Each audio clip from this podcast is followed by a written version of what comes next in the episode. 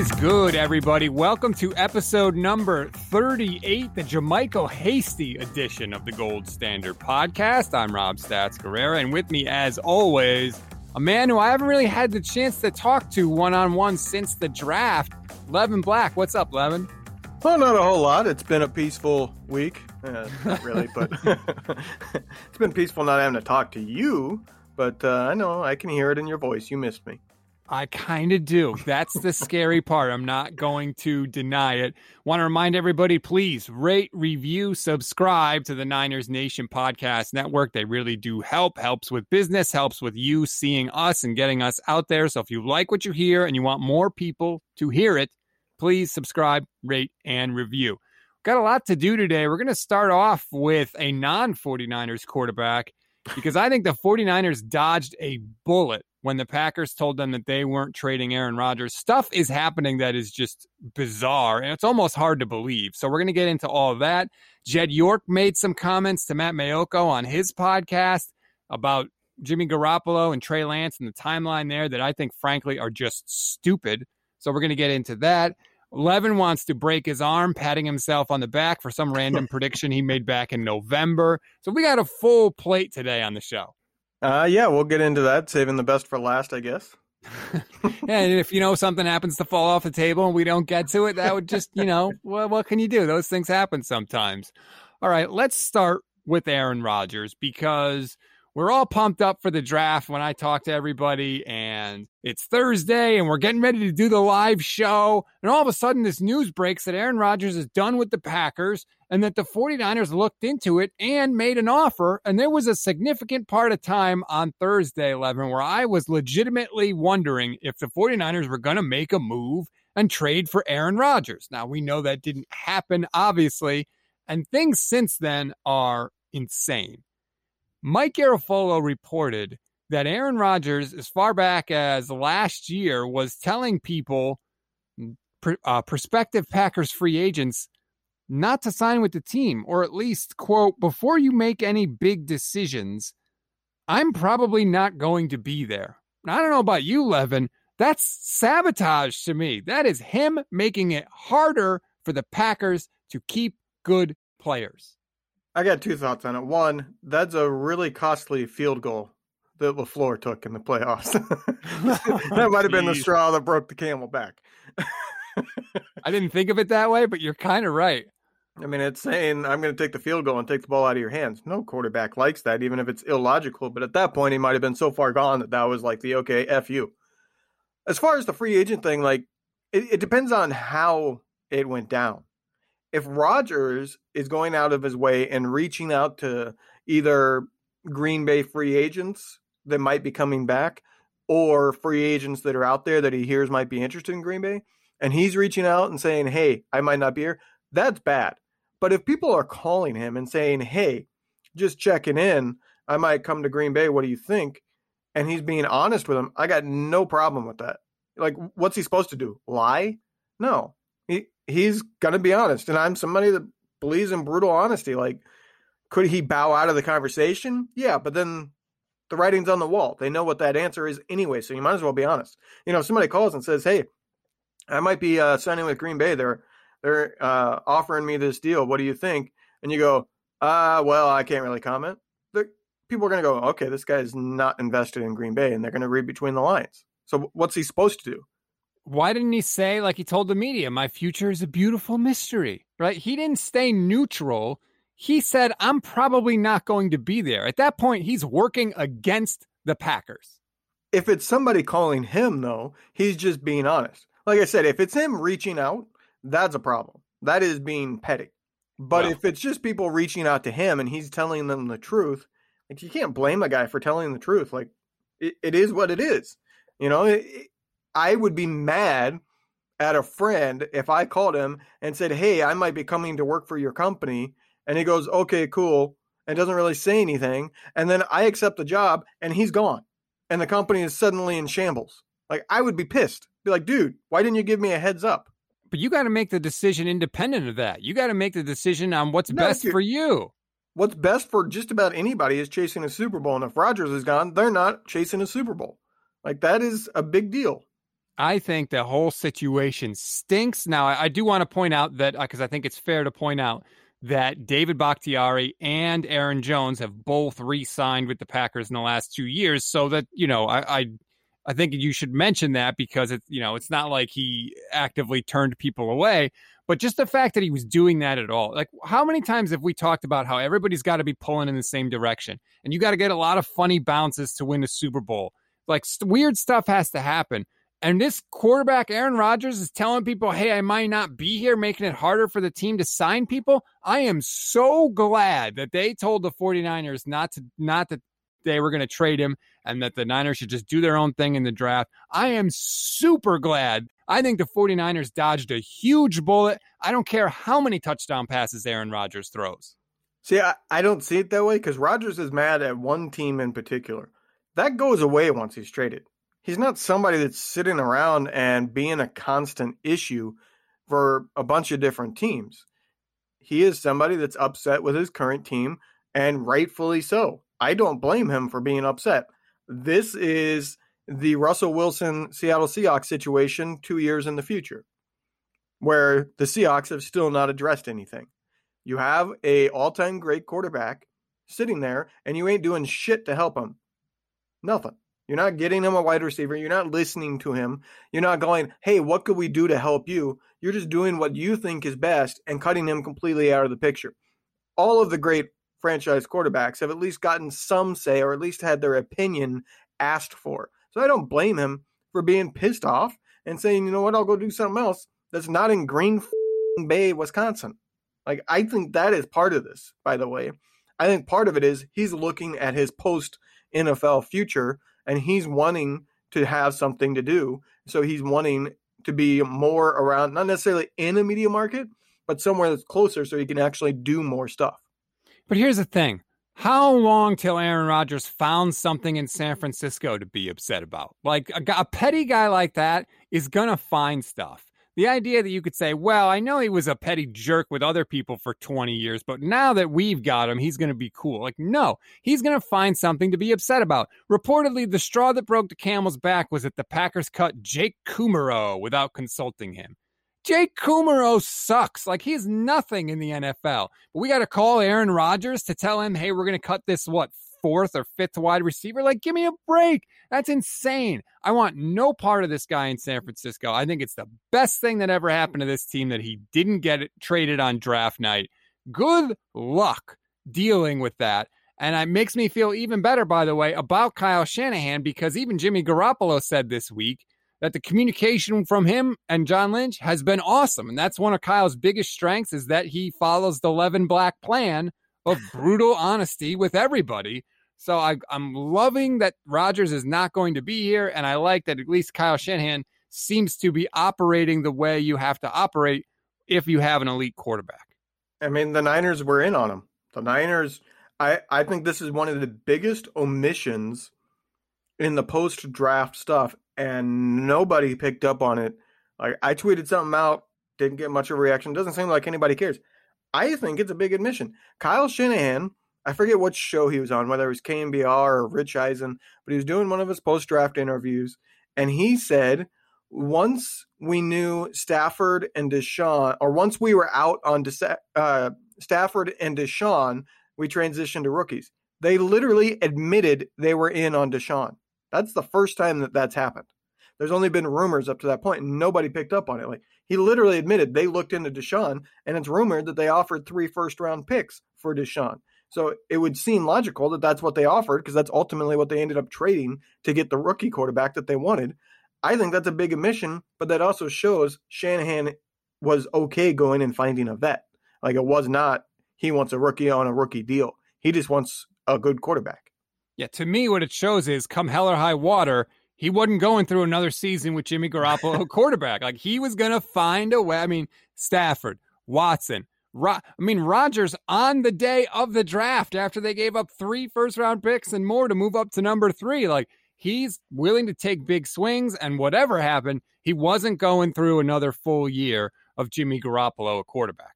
I think it's more that he was not going through a full year with Jimmy Garoppolo at quarterback with a backup that is Beathard and Nick Mullins. He wants a secondary option. I think Jimmy could end up starting the season. I don't think he'll be starting at the end of the season. I'd be really surprised if Trey Lance sits out his entire rookie deal. But I do think that there's a pretty good chance that Jimmy Garoppolo ends up starting the season as the starter before he gets moved for whatever they can get. And maybe even they keep him around till the offseason and move him in the offseason just to have a backup once again in case something happens due to injury. And we saw that in the post-draft. They talked about how they cannot do what they've been doing. They cannot rely on trusting that their big players don't get injured, basically. You know, they phrased it a different way, but that's basically what they were saying. We can't go into a season hoping we have better health. We needed to have backup plans at pretty much all positions so that if injuries happen, we're covered. And that's why I'm not convinced Jimmy gets moved this year. I think that just proves that they've been listening to the Gold Standard Podcast. I mean, how long have we been talking about the fact that Kyle and John cannot keep rolling the dice on guys with lengthy injury histories at key spots? I think they admitted, if you listen to what they said in the post-draft, post-draft press conference, that they saw the error of their ways and they're not doing that, that they changed how they evaluate these guys from a medical perspective. And that, that like Shanahan said, they just can't have another year like last year where they just got absolutely decimated. So I was super encouraged. That was probably the most encouraging thing I heard from anybody in the Niners organization after the draft.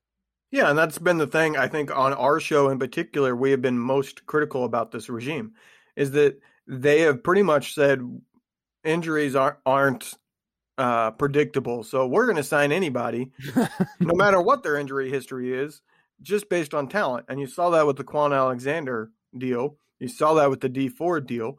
Neither of those I necessarily blame them on. Quan, I think they probably overpaid. Dee Ford, I mean, it, it was a move worth making. Yes.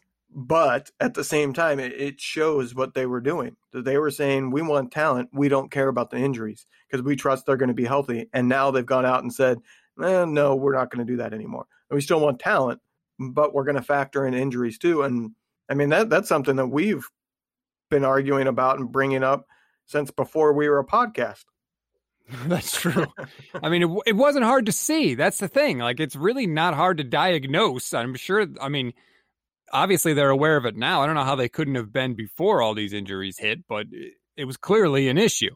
Now, so that was something encouraging that we heard the 49ers say after the draft. But Jed York has said something to Matt Mayoko that I find ridiculous and discouraging. And I'm going to tell you what that is when we come back and why someone needs to tell Jed to stop talking. Welcome back to the Gold Standard Podcast. All right, Levin, before we went to break, I mentioned something that Jed York said that was discouraging. And he was talking about Jimmy Garoppolo and how long he's going to be the starter and how long they're going to wait before Lance gets into the lineup. And he said, quote, "We've talked about this internally. If we're in a situation where Jimmy goes out and takes us to a Super Bowl again and has an M V P caliber season and does it again, there are worse dilemmas to be in, and Jimmy certainly has the ability to do that." No, he doesn't. He continued, "If he doesn't play until he's twenty-three, but he's got a fifteen-plus year career, how long did Aaron Rodgers sit? Two or three years before he played?" Now, I don't know everything about N F L history, Levin, but correct me if I'm wrong. N F L teams don't usually trade three first-round picks and a third for a guy that's not going to f- play in two years, do they? No, and they also don't get in on Stafford. They don't get on in on Deshaun or Aaron Rodgers if they truly believe the guy they have can be an M V P caliber quarterback. Like, that part of it is the ridiculous part. The two years part of it is a ridiculous part. Like, yeah, one year, I think that that could, could definitely end up happening, and I don't think it's necessarily a bad idea to keep Jimmy around this entire season. But after that, get whatever the hell you can get for him, even if it's only like a sixth-round pick. It doesn't matter. Like, at that point, it needs to be Trey's team. But this year, yeah, you could ensure that you're not costing yourself a Super Bowl contending year, and that's what I harped on for the last couple months between us, is that you want to make sure you don't waste a Super Bowl contending year, so keeping Jimmy around isn't necessarily a bad idea in case Trey takes a little while with a complicated system. We'll get to when Lance should be inserted into the starting lineup, but I just want to say, like, the 49ers need to stop talking now. Stop talking about the draft. Stop talking about who they liked. They don't have to say anything now about when Trey Lance is going to just stop talking. It's not serving you. You're not getting anything out of it. And I know they're trying to preserve Jimmy's trade value, so they keep saying good things about it. But like, this is ridiculous. Nobody believes this. Nobody believes that the 49ers are really going to give up all that for Trey Lance and then sit him for two years. Like, what are we doing here? Just shut up. Stop talking. It's not doing you any good. In fact, I think it's it's hurting you. It's making you look dumb, quite honestly. In particular, Jed needs to go back to being quiet now. Like it yes. was it was kind of funny what he was doing during free agency, being part of the, I don't know, what do you want to call it, drunk gate or whatever you want to call those tweets. And then what he was doing the morning of the draft, that that was hilarious to me. Like, you're I trolling your own family. I know you did. You you're Mister Grump over there. But I thought it was funny, but it was teetering on a line of when is this unprofessional and when is this just kind of funny, having good fun. And that line came and went with the draft. Like, okay, be quiet now. You're not Jerry Jones. You're not running the team. People don't necessarily want to hear from you. I mean, yes and no. Like, I like Jed York quite a bit. I think he's a good owner. But at the same time, he has John Lynch for a reason. He has Kyle Shanahan for a reason. And the reason is for them to be the front of the team and not him. So it's like, it was all fun and games, but that's over now. The more we hear from Jed York, generally the worse things are for the 49ers, right? At the end of the Harbaugh tenure, he was tweeting apologies to the fans and saying all this dumb stuff about Jim Tom Sewell. Like, the more we hear from Jed York, generally things are not good for the 49ers. Enough, Jed. Act like you're an N F L owner. Don't act like you're the child in the room with the phone. Stop it. Go back to being quiet. Let Kyle and John do their thing. And then you can go collect your rings, hopefully. Like, enough is enough. Now, when Trey Lance should start, that's a whole different discussion. I've been on this network all week saying, starting from the word go, it's crazy to me to do anything else. And here's why, Levin. As everyone has said so many times, you throw less than four hundred passes in college. He only played one game in twenty twenty. If you sit him for the entire first year, he's going to have played one game of football in two years, and then you're just going to throw him to the wolves? That doesn't make sense to me. I'm with Kyle Posey on this one. All his issues can be fixed by getting under center and getting reps, and I say the sooner the better. It all depends on what he looks like. Like, I'm going to be the fence sitter here. I've been the fence sitter for the last couple of months on this topic before we knew it was Trey Lance, when we were just talking theoretical rookie quarterback. When he's ready, he's ready. Now, that doesn't mean he has to be able to come in and right away run the offense and know the offense to the level that Jimmy Garoppolo does, because that takes a couple of years. Like, he's not going to be able to know the playbook inside and out right away. But at some point, it's going to be clear that his athleticism and that he's far enough along in the playbook that he's the better option, that his ability to do off script, uh, off script stuff and hit a deep ball once in a while is worth replacing Jimmy Garoppolo. It's just a matter of when that is. It could be day one. It could be apparent right away in training camp. It could be in preseason, once he gets on the field. And, you know, some people aren't practice players. Some people are gamers. Or it could be some couple weeks into the season. Like, I don't think Jimmy will start all season. I don't care how far along, unless he's a train wreck for some reason, which I don't think he will be. But if he's a train wreck, yeah, keep starting Jimmy. But if he just looks like, okay, he's probably ready, but we're not sure, make the make the move. You know, that's the time to make the move. You don't have to be absolutely sure. I'm not saying, like, you got to wait until he is one hundred percent, you're, you know, for sure he's ready. But you also don't just want to throw him in just because. So you're saying the tie goes to Lance? Yeah, basically. The tie goes to Lance. And the moment that you see he's competent enough in the passing and knowing your passing formations and, and your play calls and knowing, like, how to make what adjustments to make at the line of scrimmage based on what he's seen with the defense, you make the move, because his athleticism and ability to make moves and extend drives with his feet is worth quite a bit. I mean, we've seen bad quarterbacks find success early in their career just because of their athleticism. Vince Young, I think, is the prime example of that. Vince Young won a lot early in his career until teams figured out, well, if we just run these concepts at him, he'll never figure them out because he doesn't watch film. But I do have kind of an interesting idea on when to insert Trey Lance, how how to get his feet wet. And I'm not talking Taysom Hill B S. Oh, thank God. Okay. Before you get to that, can I respond to the first part of what you said? Go for it. Okay.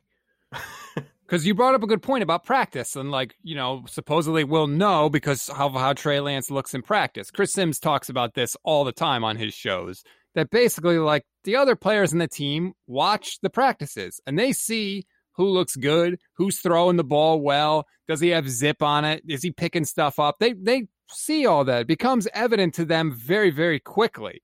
And when they start to see the same thing over and over again consistently, like, an opinion starts to form in the locker room, like, hey, this is the guy we should be going with. I think that's going to favor Lance, especially when you consider the fact that Jimmy Garoppolo is not a very good practice player. Like you said, he is one of those guys that is better in the games than he is in practice. Remember the five straight interception practice that everybody talked about forever? Like, he is just not a very good practice player. Kyle Posey has said it many times on this network that a lot of stuff has gone on in practice that really has kind of gone underreported with Jimmy. He doesn't look good at times. So if that's happening and Lance is, you know, looking fantastic, he might start to win over the locker room there, which is why I, I just feel like if Jimmy is on the team, there's this whole cloud of potential bad that the 49ers are not going to want to have to deal with, as you say, in a year where potentially they think they have a Super Bowl roster.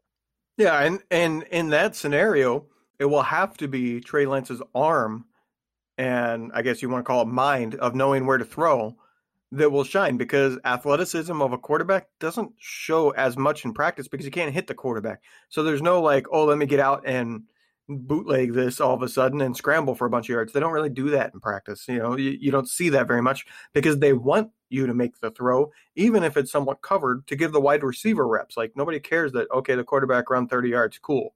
Unless they're actually doing like a, a competition where they, they need to score as part of this drive. You know, that that's when it will kind of change. But, yeah, it it's going to be his throwing. I think Jimmy might be changing a philosophy because he has said about those interceptions that sometimes he's experimenting and making some throws that he wouldn't necessarily make in the game. Well, when you're in a quarterback competition, you, you don't do that in practice. So he might not be uh, taking as many gambles in practice now that he has competition there. Yeah, I mean, he's been out in the – he did a car wash where he was going on a bunch of shows this week saying he's going to do everything he can to help Trey Lance, and that's all well and good. But even if you said, Jimmy, you weren't going to do a damn thing to help Trey Lance, Trey Lance is going to be the starting quarterback on this team sooner rather than later. So I don't really care what you have to say because you're not giving up all that draft capital for a guy that's not going to be starting. So my idea, to circle this back, of how to get Trey Lance's feet wet, so to speak, there is a particular area of the field that having a scrambling quarterback is extremely valuable, even if he's not a very good passer, because it's an area where the field gets short and passing windows aren't as open, and a quarterback that can suddenly scramble and score the touchdown is a massive deal that the defense has to account for and affects how they can play defense. I would be in favor, as long as Trey Lance, like I said, is not a train wreck in practice, of when they get to the red zone, a place that this team has struggled with under Kyle Shanahan. It's a place where his system doesn't quite work as well because his system's all about spreading out the defense, and you can't do that in the red zone. Insert Trey Lance. Make him the red zone quarterback because his scrambling is highly valuable at that point. No, I don't like that. Like, to me, that's kind of gadget-like. That, that kind of reminds me of Kaepernick in twenty eleven and a little bit in twenty twelve, too, before he took over. That's exactly what I don't want. If he can be the quarterback in the red zone, he can be the quarterback the rest of the way, too. Like, what, what are we going to bring in one guy for third down and one guy for red zone? Like, I, I just I don't want to see that, and I agree with you. That's, I think, an area where Lance's mobility could be a huge asset, not only in the red zone, but what I want to see is Kyle use him running power and use that mobility if it's third and one, and especially fourth and one, fourth and two. No more kicking field goals and punting. Do what the Chiefs did against the Niners in the Super Bowl and what the Ravens do with Lamar all the time. On fourth down, put the ball in the quarterback's hands and let him make something happen. So that's another reason why I want Trey out there early, because I'm tired of seeing that crap on fourth down. You know, I don't disagree with you. I knew that's would be your reaction of, if he can do it in the red zone, he can do it anywhere. And I don't disagree with you. You know, like I said, the passing windows are tighter in the red zone. So if he's capable of handling that, why wouldn't he be playing elsewhere?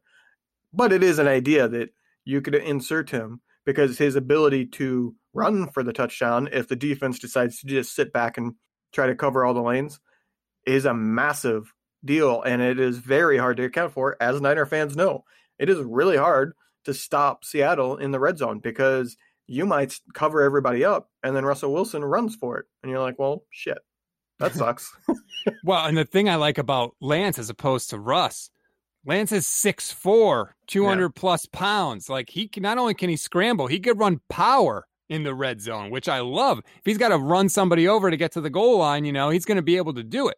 That's why I'm really interested to see how Kyle incorporates all those changes into his offense, because I think it's going to be, I mean, if he, if he really embraces it and sort of, you know, goes for it, I think he's going to come up with all sorts of crazy stuff, to be honest with you. I think that is part of his draft strategy, and we're kind of going out of order here, but that is the big part that I wanted to make about, you know, people talking about, did Kyle change his philosophy? I don't know that he necessarily changed his philosophy, but I do think he finally went out and got the guys that he wants to be able to run what he likes to run.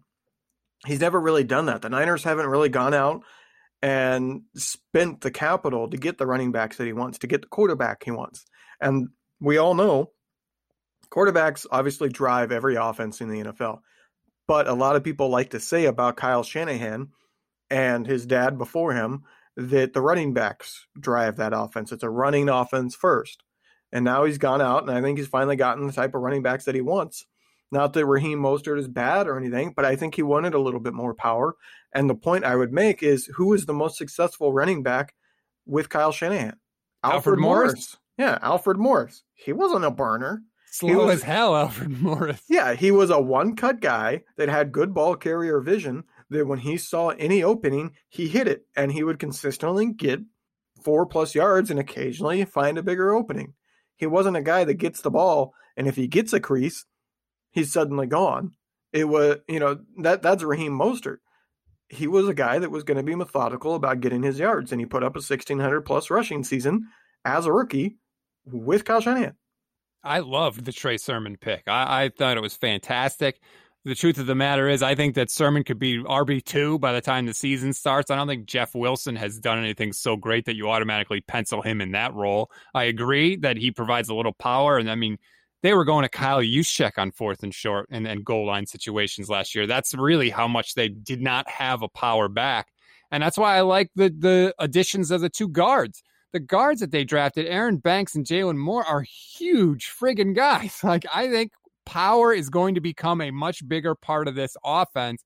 I think that this season, to me, is going to be about Kyle kind of emptying the bag a little bit. He's going to be able to run outside runs with Mostert. He's going to be able to run inside runs with with uh, Sermon. He's going to be able to do quarterback runs with Lance. Like, he is going to have so many tools at his disposal. As ugly and awful as last year was, I think that's as fun as this year is going to be for Kyle Shanahan. Obviously, if they're healthy, and obviously if Lance plays the way he thinks he can play. Right, and I think a lot of that is him wanting to fix the red zone, because this offense moves the ball as well as any offense in the league, but then they tend to stall out in the red zone. I would not be surprised if you see a 49ers offense that resembles the Carolina Panthers Cam Newton offense just in the red zone. I mean, outside of the red zone, they don't. I don't think Kyle's going to want to run too many times with Trey Lance. I don't think he wants his quarterback getting hit. But once you get to the red zone, that's kind of a different story. You prioritize scoring the touchdown. I could see an offense, and if you remember those Carolina Panther teams when Cam Newton was good, what receiver shined in it? The tight end. That was when Greg Olsen was a really good tight end in the league. The tight end shined in that offense, and they ran a lot of passes to the running backs and things like that, as well as using Cam as a runner because he's so big and strong that he's going to be able to get those short yardage. I could see in a red zone offense that resembles that because they have George Kittle as the tight end. They have backs who can receive. You can use a use check in that way. You can use a Raheem Mostert, or you could even, you know, utilize Deebo Samuel like we've kind of seen behind the line of scrimmage and things like that. That is a similar offense to what the Carolina Panthers ran with Cam Newton. And in case you've forgotten, Cam Newton came into the league in two thousand eleven and ran for fourteen touchdowns. So, yeah, I think that they're going to use some of that stuff. There's this one clip of Lance in the red zone that I loved where he gets the ball. He takes like two steps forward like he's going to run, and then he just lobs it into the end zone to a guy who's so wide open. Like, I guarantee you Kyle's going to install like a fake rush throw to a wide open dude in the red zone. Like, I am so excited to see all this stuff. I am like as excited as I've been for the 49ers probably since week one of last year. Yeah, I'm not going to lie. Well, last year was a rough one. But yeah, I, I'm looking back up Greg Olson's stats, and he had basically he averaged about eighty catches a season, and he had three thousand yard receiving seasons early in Cam's career. Like that is, I think, a very good model to run. And I hope they do it. And I think the Trey Sermon, as much as the Trey Lance pick, Sig, sig, signals that this offense, he wants to be different when they get to the red zone. He and wants that, that power. That's going to be the narrative this year. I could already see it from the national media.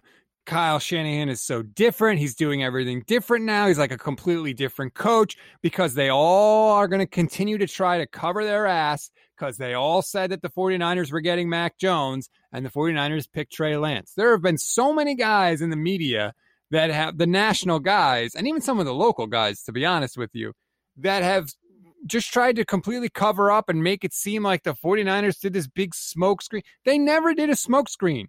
The national people said it was going to be Mac Jones. Chris Simms said it was going to be Mac Jones. The 49ers never said it wasn't going to be Mac Jones. So they all hopped on board. Like the Niners didn't do anything to put this out there. They just didn't do anything to put it out. And now all these dudes are going to try and say that it was a big change from Kyle Shanahan and it was Mac Jones at first and then they changed their mind. They're all covering their ass and they're all wrong and they all need to just take the L and sit with it. It happens to everybody. It's not a big deal, but just admit you were wrong and move on. You don't even have to admit you're wrong. I mean, it, kudos to you if you do, but just shut up. like, like coming out and continuing to talk like, no, I wasn't wrong. They just did this. No, you were wrong. Shut up. Kyle, we just talked about Kyle is a straight shooter. He might not comment on everything. He might do things where he appears somewhere that is more of a smokescreen than anything. And he might not comment on things that he doesn't want to comment on and allow things that are wrong to sit there. And he flat out admitted that about Mac Jones, that they allowed that to sit out there because they saw no reason to say anything about it. But he doesn't lie. If he says something, that's been the truth. That is his M O. That is what history tells you. And he flat out said that he sent video to John Lynch in January about Trey Lance. They checked it out and decided we need to move up to get this guy. That was the guy that they moved up for. And then they looked into the others. But he also said that he was comfortable at twelve with either Jones or Lance before they traded up. So Jones was there in the beginning, but he wasn't the guy they traded up for. You don't trade up because you want Mac Jones. You trade up because you don't want Mac Jones. Because I'm sure the first thing the 49ers did was say, okay, where are we in the draft? Which quarterbacks are likely to fall to us? And then they were like, Mac Jones is probably going to be the one. And then they assessed from there. Like, this isn't a difficult thing to understand. Yet I'm reading tweets from this, like this from Tim Kawakami the day of the draft. If at this point you think Jones is not the quarterback that Shanahan was targeting with the trade-up, just go to QAnon and never read me. What the hell are you talking about, Tim Kawakami? Like, what? I don't understand that tweet at all. It was completely logical to assume they wanted Lance or Fields or, hell, maybe Wilson. I heard Wilson was really Shanahan's Q B one in this draft, and they didn't know for sure that the Jets were going to take Justin Fields. I think it, they would have been, if if the Jets took Fields at two, I think Kyle would have run to the podium for Zach Wilson. But they clearly didn't do it for Mac Jones, and these, these guys just got to let it go. I mean, I'm already one step ahead of T K. I don't read him. like, I, I, I don't know if he was always like this, and I just didn't see it before. Because around the time that he went to The Athletic is also around the time that I really got into Twitter. I'd kind of avoided it. And I actually respected him as a writer, and I liked a lot of the things he wrote. And was like, oh, that's, like, he was one of the reasons I was like, oh, cool, The Athletic got T K. And ever since, it seems like he got that big job, and he's just trolling the fan base with his tweets. That's all he does. I mean, you have told me specifically that he tweets something out knowing it gets a reaction and then call the people out for getting the exact reaction he was looking for. He he does do that. I completely agree. Um, I don't want to make this all about Tim. I just have noticed with the, the Niners beat guys in general, and not just the Niners beat guys, honestly, like even a lot of the national guys, there has been almost like an arrogance there. Like if you don't think it's Mac Jones, you're dumb. If you don't, if you think it's anybody other than Mac Jones, you don't get it. You don't understand the N F L. We have all the secret info, the secret sources. We know what's up. You're dumb for even suggesting it.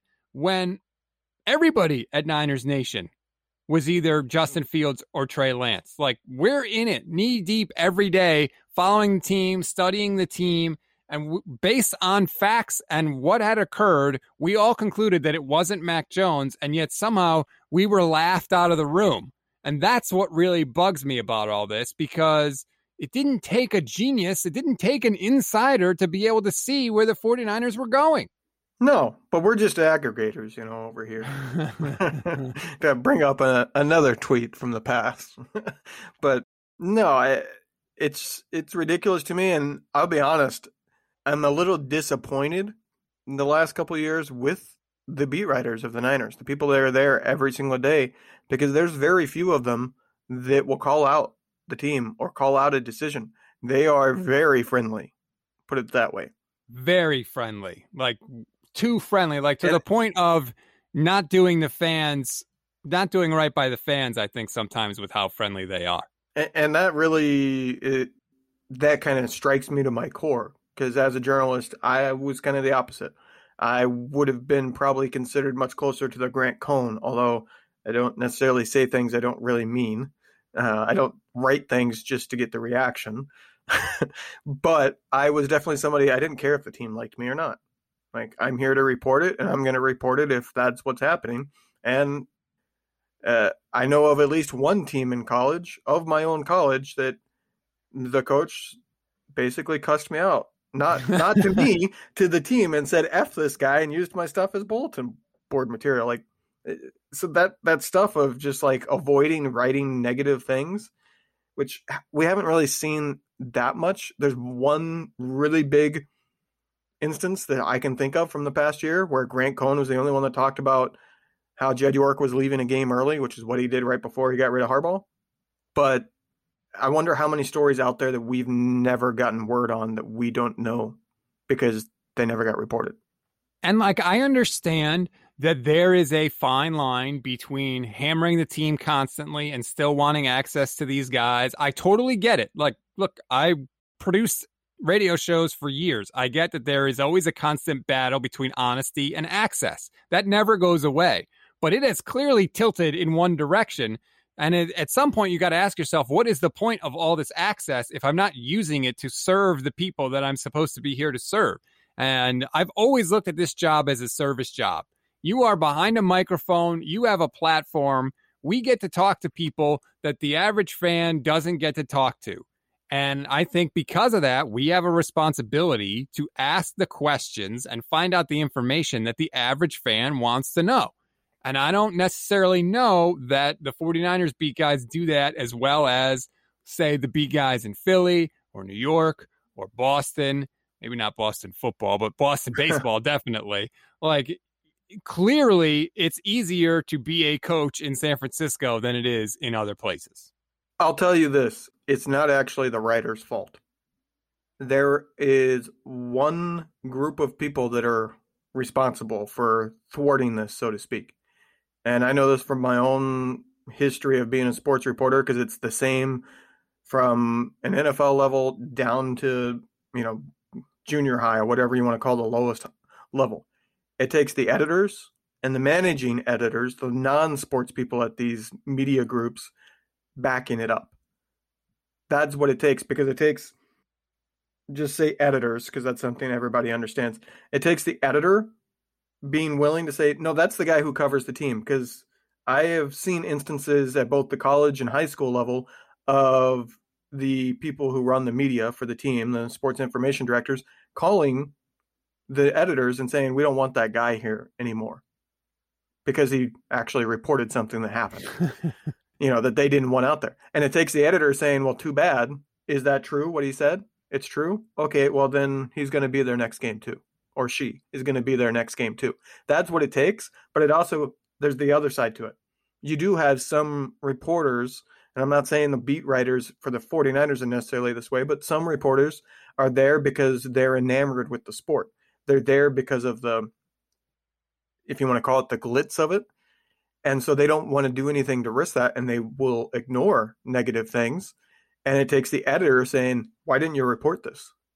You should have reported on this. So it, it really comes down to management. That's fair. I, I agree that you definitely need support from your superiors if you're going to do things that rankle feathers. Um, but I would like to see a little more rankling is my point. Um, and hopefully that changes. I don't think it's going to change, unfortunately. I know I criticize Grant Cohn a lot, but I do feel like he is probably the one who is willing to rankle feathers. I, I'm sure he's rankled Mike McGlinchey's feathers, God knows, over the years. But I hope that we get more of that, because there's going to be so much juicy stuff now with a young quarterback coming in and just the whole Lance Garoppolo drama that's going to play out. There's going to be a lot of juicy stuff, and I want to know all of it, and I just hope we get that. That's all I'm saying. Yeah, I mean, it, it is what it is. Once a a city or a team has a rep amongst the media it, and or has a relationship with the media, it's pretty tough to break, because one person's not going to do it. Well, if we ever get the opportunity, I will. Like, I will ask anybody any question. I There's no point in doing this if you're not going to ask those questions. So, you know, I had an old boss who had a great line. He said, you can do anything once. You know, I may only get the opportunity to ask one question, but I promise you, if I do, I will ask it. All right, that's going to do it for this edition of the Gold Standard Podcast. Again, subscribe to the Niners Nation podcast feed, rate, review. We always appreciate it. By the way, we appreciate all the voicemails you guys have left on the Niners Nation Hot Take Hotline. They have been fantastic to listen to. There Are any of them Jed York? As far as I know, no. But Jed, if you're listening, let me give out the number.